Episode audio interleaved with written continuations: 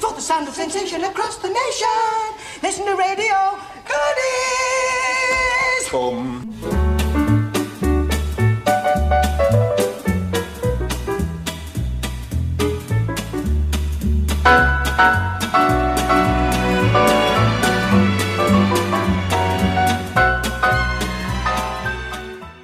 Hello and welcome to the Goodies Pirate Podcast, episode 33, where we're covering the Stone Age. Quite a few alternative names for this one, uh, including archaeologists, dinosaur, Tyrannosaurus rex, potholing, and let's go potholing. First broadcast on the 29th of December 1973, Saturday at 5 past 8 in the evening. So, right there on the Christmas break. And as always, I'm joined by my colleagues here. So, Richard and Tom. hello guys, let's talk about the Stone Age. Yes. What did we think? I'll be honest and say I don't have really strong memories of this. I do remember seeing it when I was young. I don't know whether it was one the ABC wasn't in their repeat run for a while. But uh, I do remember bits, but like I do remember the bit about the joke about Tim tucking his shirt into his underpants. It's not an episode I had really strong memories of. But having said that, we're watching it for this. I really enjoyed it. Yeah, look, it's funny you should say that because this is one of the ones that I most remember from my childhood.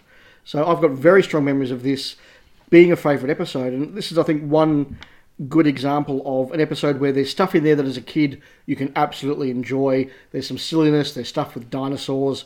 Then there's a whole new level of jokes that as an adult you watch it back and you get a whole different Yes. meaning out of. So it's a, I think it's a really good episode. This has been slated by fans uh, over time, and I don't know why. But Tom, what did you think? I think this is the first episode of the goodies I ever saw. Right. Uh, so going back into the mid 70s, I would have been about eight or nine when this hit Australia.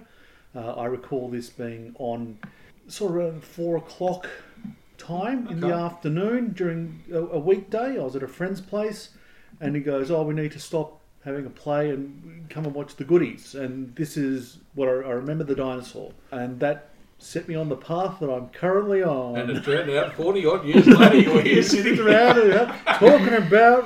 Well, it's bit better than paying a psychiatrist, I suppose. yeah, look, it is one of my favourites, and I think you know whether it's because it's this is what introduced the goodies to me, or I think there's just some really good stuff in this episode. Yeah, I've, I think there's a lot to commend it. So we'll get into it. A couple of general observations before we start. The first comment that I've made in my notes on watching this is two words: weird costumes. Did anybody else just find it really odd watching, particularly They- Tim they and have- Bill, yeah, all, they have all in red? costumes. Says this was filmed months after the rest of season four, because season four was filmed as the second half of season 3 Mm-hmm. and then they were hit with industrial action at the BBC. So the goodies in the nick and this were rescheduled. Now I think goodies in the nick was only a couple of weeks. This this was rescheduled for about five months. Wow. Um, yes, they were filming sort of around June, and, and this wasn't filmed until early November. So it's it's months after the rest, and then in between they'd actually a, a cut a record and also written, filmed, and, and edited uh, the goodies in the beanstalk. So Wow. yeah, But Uh, but yeah, they're in costumes the like of which I don't think we've seen before or since. Just just looks visually weird. no, it was. I don't think we see those costumes again. Uh, I mean, I guess you can say probably with this, it, I can see why people might because it looks cheap. It's all done in the studio. There's obviously only really two sets, or I suppose three if you count the cave. Though I've noted how good a couple of those sets are, like the set inside the stomach. I actually think it's a very clever set. Yeah, and it, it's look, it's well put together, but this is the first really of, of what you'd call probably the bottle or the elevator episodes. Yes. where they're sort of it's just them. There's nothing else. There's no external characters, people, appearances, Yeah, nothing. It's a, just, a, a, minim, a minimum of extra sets. yeah. Yeah. So yeah, look, very interesting. I mean, they're, they're the two points I wanted to do to start. It starts off, I wouldn't say slowly, but gently, because it's just them basically at home chilling on an afternoon and indulging in their hobbies. Yes, and immediately getting on each other's nerves. Yes, but you do get there to see, you know, a bit of that expression of what they enjoy to do, and perhaps reiterating the characters, because Graeme goes and quietly reads a book.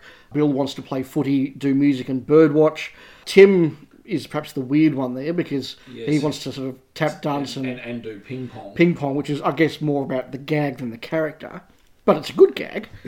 but it, I think it's all capped off by the fact they're making all this noise and then Graeme doesn't notice until they shout at him. Yes, And then introduces them to his new home entertainment set, which is just another example of Graeme Garden doing a bit of prop jokes. yes, or a TV, a gramophone, a piano, and a washing machine. Yes.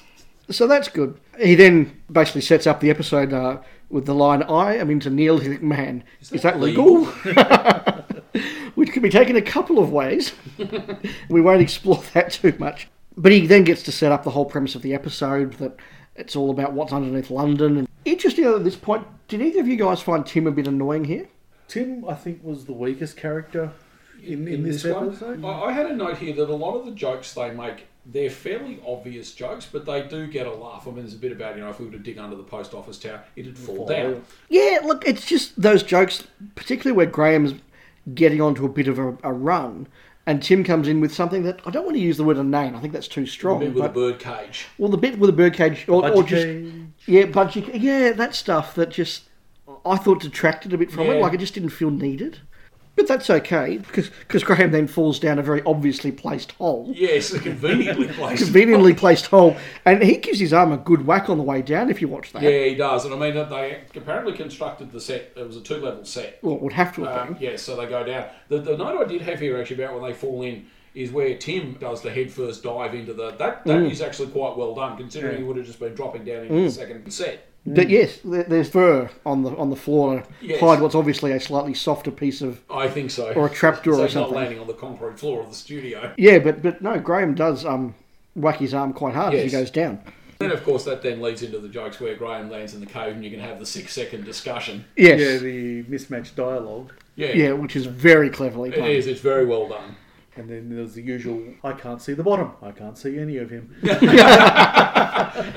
like they're quite obvious jokes, Mm. but they were really well done. And I think it's almost the first time here, I don't know if it's first, but uh, allow me to elucidate. Make you go deaf. Pardon?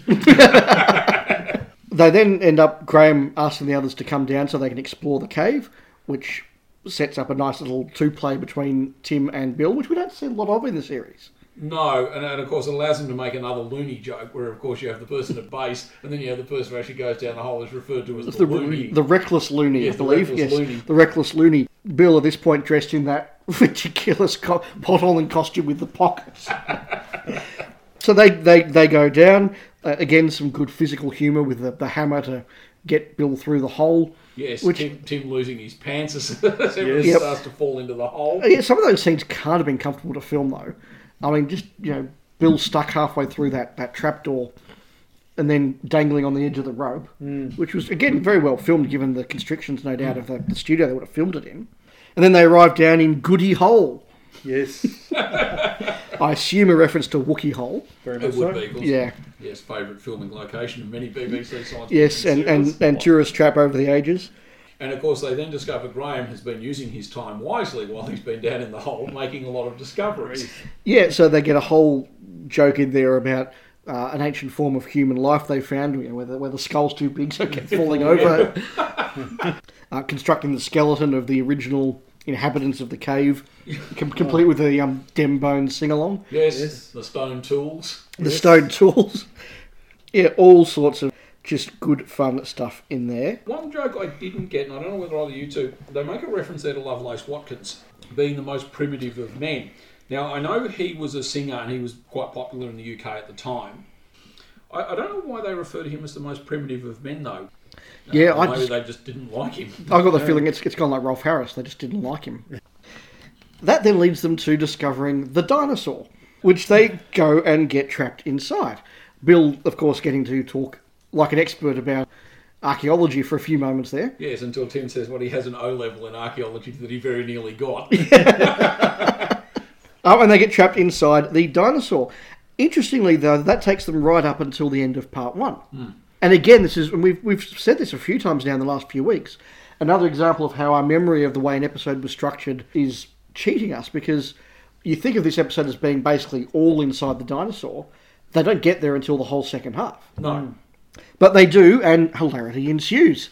Oh, Look, I, I must admit, I think there's some incredibly clever stuff inside the dinosaur stomach. The way the sets are made, both the throat set where they're going through and crawling through, then the, the actual stomach set as stomach well.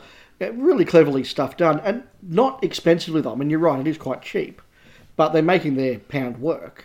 Oh, for sure. And of course, I guess that this really is probably the crux of it. You've got the three of them trapped in the stomach with nowhere to go. Hmm. So, of course, and what do they do? They turn on each other. Yeah. But again, some very clever jokes in there. I did like the way they're going through and looking at you know what the Tyrannosaurus's last meals were, and they say you know saber-toothed tiger. I'm thinking, oh, that wouldn't be accurate. Then cheese and chutney sandwich, and then they pull themselves up on the saber-toothed tiger, Yeah, and then realise the cheese and chutney sandwich it's the real problem. is the real problem. so I think again, you know, really quite clever there, and obviously somebody's done a bit of research with these things, or at least you know has, has at least read you know a boy's book of dinosaurs or something. Yes, well, of course, that, that then leads them to make a joke I, I think you probably wouldn't do now, which is uh, where they find what was his name? Old cheese and chutney Pollock, the old pot hauling. Hey! Look, Yeah, I, I must admit, I do quite like the gag where they're saying he was a very funny chap, wasn't he? Then they, they pull the women's underpants out of the, the backpack. He was a funny chap. I think that's quite good. But yeah, interestingly enough, because you know, very clearly they're about to call him a word starting with P. That's right. In previous episodes, they've, they've used that word quite openly. And on this occasion, they stop themselves before going there. I mean, they're very clearly going there, Yes. but they don't actually say the word. Hmm. I wonder whether that's because they have been slapped or maybe. just because that's, they think the joke's funnier that way. But that, of course, you know, leads them to realise that if he's an expert and he couldn't escape, what chance do they have? We then cut to several months later, where they're eating beans.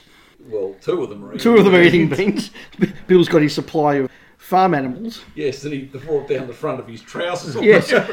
But given the barnyard noises that are coming out of that backpack of his, he's clearly slaughtering, you know, and preparing them and cooking them. Because he's not, he hasn't got a whole bunch of roast chickens down there. He's got live animals. No, that's right. which is an interesting thought to, to put there. I mean, look, clearly it's just there because you know the, the audio joke of the farm animals Yes. is there, but it does lead you to wonder what he's doing to get them into you know, the roast chicken state. Yes. I, I did have another note here. It's probably a little earlier than that. Is that uh, when they're going to make their discovery, the land of hope and glory music just comes from nowhere. Well, along along with the fact that you know they've pulled an entire flagpole out of Yes, out of Bill's out pocket, which, which is very clearly just sort of coming from the back of the set. yes. Yes, but no, look, that's a good, funny joke. Guys, what did you make of the football game? The Fantasy Football League that they Yeah. started. Well, You could see where it was going, you know, just the Tim getting everything offside, you know, whatever Bill was going to do there. And then just, Bill just goes hell for leather with, oh, I've got Steve McQueen and Hayley Mills and. Pel Pele. yeah. And, Well, so- starts and if you're not going to take it seriously, yes. Well, he starts out obviously with real international footballers, and then of course just goes nuts, and he has yeah. Steve McQueen and whatever. Well, they are their real the, the teams they really did follow. Tim is a Derby County supporter, hmm. and, and Bill does follow Chelsea. yes. Yeah, look, I put this down as being a weaker point in the episode. I think partly because, uh, look, obviously football isn't, or, or soccer as we would call it, isn't a big deal here. Partly because, let's face it, we don't really know all the references to the 1973 Derby County team. No, Except for those that looked it up. You know, and, and even even when Bill gets going, look, you know, I recognise Pele and a couple of others, and uh, some of the others didn't get there. But I think it's all worth it the payoff because, or the, the wonderful build up when it gets to that line where Tim and Bill have the exchange. They don't play for Chelsea. They would if they had the chance. So yeah, look, I, I thought it was a bit weird, but I allow it for the payoff. I did have a note here. The interplay here between the three leagues, when when you just have the three leagues just playing off each other, this is probably some of the Goodies' strongest material overall. Yes, Um, and it's really good in this one. And you get to see some of Graeme Garden's adaptiveness, the fact that he's made a computer out of a saber-toothed tiger skeleton. um, and you know, again, and this is a, an ongoing trope with Graeme. When the others are sort of living in squalor, he's you know built himself an armchair and Yes. all that sort of thing. And Tim, you know, gets some of those wonderful huffy lines like, "If you want me, I'll be in the spleen." Yeah, well, of course, then you have Bill's idea of how to get out of the dinosaur is to is to cover themselves in castor oil and set upon it, and just wait for nature to take its That's course. right. We would have got out there. Oh yes, we would. yeah, look, that's quite funny. Uh, then they have their new plan of how to get out, which is to shout the completely unscientific Yeah, plan that, that if you shout into vocal cords, it's going to just Be amplified. yeah, that's right. And probably the biggest hole plot wise in the episode, and look, it's a comedy, we don't get too far, but the fact that if they found a nerve that can open the, mouth. the mouth, Why don't they just why don't run they just out? run out? Not helped by the fact that although Graeme does say that it'll only open the mouth a tiny bit, the model work that they have adopting it opens the mouth completely. completely. But that's okay. We're being we're being picky there because there is some quite fun as they're playing around with the epiglottis and the the esophagus and the vocal cords, and again, just having a bit of fun there. Um, you know, even down to the, the gag, you know, have you found the vocal cords? And, you know, he plays them like a harp. Yes. Uh, so that's very good. Any, any other, other comments there before we get into the, I guess, Oh, the final final sequence? No, no, I think that pretty much wraps up the uh, episode. Yeah. So the final part of the sequence is that all their shouting has woken the dinosaur up, which has obviously only been asleep for 65 million years. We won't touch that one. Yes. And then they decide, yes, when it yawns, they can all run, Run out. out. Hmm. And funny as well, Bill gets trapped in the eye. They then work out what the life insurance would be if he gets. Yes, I'm trying to Gets left. him back inside the dinosaur. Get back in. And then, you know, suddenly this very difficult to climb tunnel that they all fell through, they can all just get up. Yes. But I guess if you're motivated by waking up Tyrannosaurus Rex, maybe probably maybe you quickly could as well. and it leads to the end, which is the look. I think very fun model shot. First of the Tyrannosaurus hand coming through the hole, and then the the, the whole thing just waking up with a. And, and look, that's a wonderful image from my childhood. the office. Yeah. Yeah, I, I I remember visually that idea of you know, the dinosaur with a house on its hand. That, that was just really funny as a kid. I think it looks fine now. Look, it's a very cheap dinosaur. Yes. And it's a good example of how they felt Tyrannosaurus looked in the 70s versus modern. Well, actually, considering that would have been around the same time that they did uh, the Doctor Who invasion of the dinosaurs. Yes, that crossed my mind as well. Yes, and this actually is a lot better done, I think. It actually is. That's that's quite scary. It's not that bad at all, really, for 73. Uh, and yeah, look, that brings us to the end. So we've had a whole variety of sequences there that I've just loved every one of them. There's just clever gags, good gags, uh, a few puns, variations, clever sets. What is there he not to like? Not much. It's uh, quite fun throughout all of it. For an episode I, I really didn't have strong memories of at all, I, I really enjoyed watching this. Interestingly to note, though, this is one that is relying a little bit more on a more surreal sort of setting. There isn't a lot of cultural reference in there. There isn't a lot of cultural satire in there. It's it's almost a piece of sketch comedy just sort of dragged out, or, or, or a series of sketches on a theme, Yes. rather than stuff we've seen like you know in recent weeks, uh, Big Bunny, for instance, which was very much rooted in cultural satire and topical Yes, or satire. indeed the hospital episode, which is obviously a pot shot of the NHS. So, Yeah, this is a very different type of humour, Well, and, and good for it. Potholing was starting to take off almost as a hobby. As a sport. Yeah. So, uh, Oh, look, it, it's certainly the inspiration from it has come Yeah. from the headlines. But these last few episodes show that variety in the goodies that you can go from something like Big Bunny, which is satirizing pop culture, to Hospital for Hire, which is satirizing, you know, real the real world, down to this, which is really just, just a fantasy. I mean, you know, it's a sleeping dinosaur underneath London. Let's just mm. Yeah, let's say, honest. yeah, let's be honest. You know, it's, it's ridiculous, but it's wonderful humour. So, with that, if there are no other comments, we'll move on to our segments. So, gentlemen, we have two ads. We do. Yes, the first one was uh, one for Stone's Liniment, which was the archer is there and he's drawing back his bow, and he's, you can hear the creaking as if the bow, the wood was Stretching. stretching. Yep. And then he moves his arm back again, and you can hear it creak back, and he tries it again. And then you find out it's actually his body that's making the creaking because he puts down his bow and he starts walking off, and he- every step is a creak. Stone's Liniment. So Yeah, that that was look, Yeah. it was okay. Yeah, look, that, look, that was fun. Yeah, it's fun. It's just one of their ads. The second one is probably a little bit more controversial, Yeah. uh, if if only with hindsight. Um, Richard, do you want to explain this one? Well, this this is of course an ad for Bristow gravy. Briscoe. Yes, which is quite close because there is a, a, a product called Bisto gravy, and and the ad, the original ads were very much like this. They were it was a the spouse or a family member of a celebrity who was making dinner with Bisto gravy for when the celebrity got home. Now this one, of course, is the version here is of course it's Rolf Harris's granny, mm. and of course Rolf is in there drawing a nice mural on her on her, on her wall. painting everything in sight. Yes. And of course, then she gives him his dinner, and the Bristow boy, Bristow gravy, gets rid of Rolf Harris's fast. So yeah, look, that's that's quite a fun one. Tropes and firsts. Well, we've mentioned that Land of Hope and Glory gets piped in yes, just from nowhere. from nowhere. It's the first three-hander. So yes, that's it is. This is the first elevator episode, or whatever you want to call it. Okay, Yeah, so we probably should explore that because we've talked over the last few weeks about the decline in influence of the regular guest star, And here we have the first time where there's literally no one. There's no extras. There's no cameos. It's just There's the three of it's them. just the three of them. And and this becomes a lot more prevalent mm. as it goes on. Yes. And it really is just about, as you said, Richard, their interaction. So that's that's an important first. I think we, we, we should talk about. Tom, we had another. So, uh, well, it's probably the first death of them all because by rights, once the dinosaur got up to the top, they weren't going to live through that. Yes, the implication is clearly that they're killed. And of course, I suppose it ties into I- that I- idea of them being a live action cartoon where Yeah. that they'll be back next week. I, Yeah. I, I hadn't thought of it that way. I'm a little bit sad now. And then, of course, there's the whole thing about how they dealt with the dinosaur that clearly they're. Yeah. well, well yes. Dinosaur traipsing through London. How did we get rid of that? Bristro.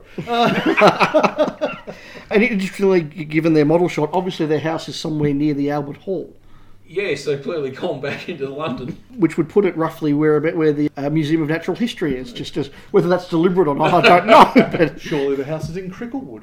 well, and I had that as a trope as well. We get another mention of Cricklewood, so that's important there. Anything for what couldn't they get away with today? You had the Mammoth Foot umbrella stand back. Yeah, Yeah, well, I, I think you could get away with that because it's a mammoth, not an elephant. But I, no, I, I, it's actually, I think, the same prop. Yeah. But uh, They've called it the Mammoth Foot Yes, umbrella stand down there. the joke about the potholing. yes. gentleman. Again, it's one that wasn't edited here, apparently, according to my notes. So Yeah, look, I actually think it was fairly tame in that respect. I I think so. There really, as you said, there really isn't anybody to, to sort of make fun of, other than obviously the Rolf Harris joke in the ad. No, and a- again, it's an episode about them trapped inside a sleeping dinosaur. So, yeah, so there's not really any satire or room for that sort of stuff. So No. which brings us to our favourite gags. Tom, do you want to tell us what yours was? Oh, look, um, I didn't have anything stand out spectacular, but I think I just enjoyed the, the interchange of the dialogue up and down the hall, which is throw me down my old suit. Oh, and a couple of donuts. And goes, Yes. Do you want anything to eat? Yeah. Throw me down my old suit. suit. Yeah, he goes, Anything to wear?" Oh, a couple of donuts. you know, that was probably It's a very clever sequence, Yeah. that one. Uh, look, I, I certainly could have had that, but the line I went for, and again, it's partly down to the way that Graeme and Tim play it, is after Bill's made a bit of a fool and done the whole comedy dialogue into the vocal cords of the dinosaur. And Graeme says, At least they'll know we need help. And Tim says, They'll certainly know that he does. although we've all said it was really quite a funny episode, I didn't really have a really any big standout stuff for this one either. I might actually pick the I'm into Neolithic man. Is that legal? that joke, I think. Yeah, look, that's a very clever joke. I wonder how many people that went over the head of on the first broadcast. and it's only because of the wonders of modern technology letting us watch it again and again and again. Thanks to the ABC, perhaps. Yeah, that's right, that we actually get to appreciate this. So, yeah, an episode we've all enjoyed, and I think in a run of episodes we're all enjoying. I think so. As we said right at the start of the season in Camelot, this we are now getting into the point where the goodies really have hit the big time. Uh, this is their season five is probably their peak, I would think. Yeah. But this certainly is, is their near the Peak, peak of the mountain. Yeah. This is the start of their rise. Yeah, absolutely. We're really getting into some good stuff here, and I think we're all enjoying it, which is good because we're just off halfway through this podcast. A, a few more weeks, depending on how we finish up, but yeah, we're getting close to halfway. But that's all we have for this week. Next week we'll be back with goodies in the nick. And until then, you may take a walk in the Black Forest. You've been listening to the Goodies Pirate Podcast, the Australian podcast that puts the good in goodies. If you've enjoyed what you've heard, please do leave us a review on iTunes. We'd love to hear your thoughts on this episode or your thoughts on upcoming episodes. So please drop us a line by email at pirategoodiespc at gmail.com, send us a tweet at, at pirategoodiespc, or find us on Facebook at facebook.com stroke pirategoodiespc. Goodies, goody goody yum yum.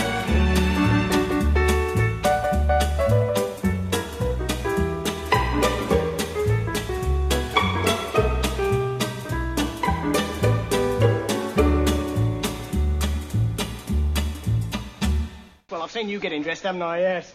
And I happen to know that you tuck your shirt inside your underpants. you do? Only in the winter.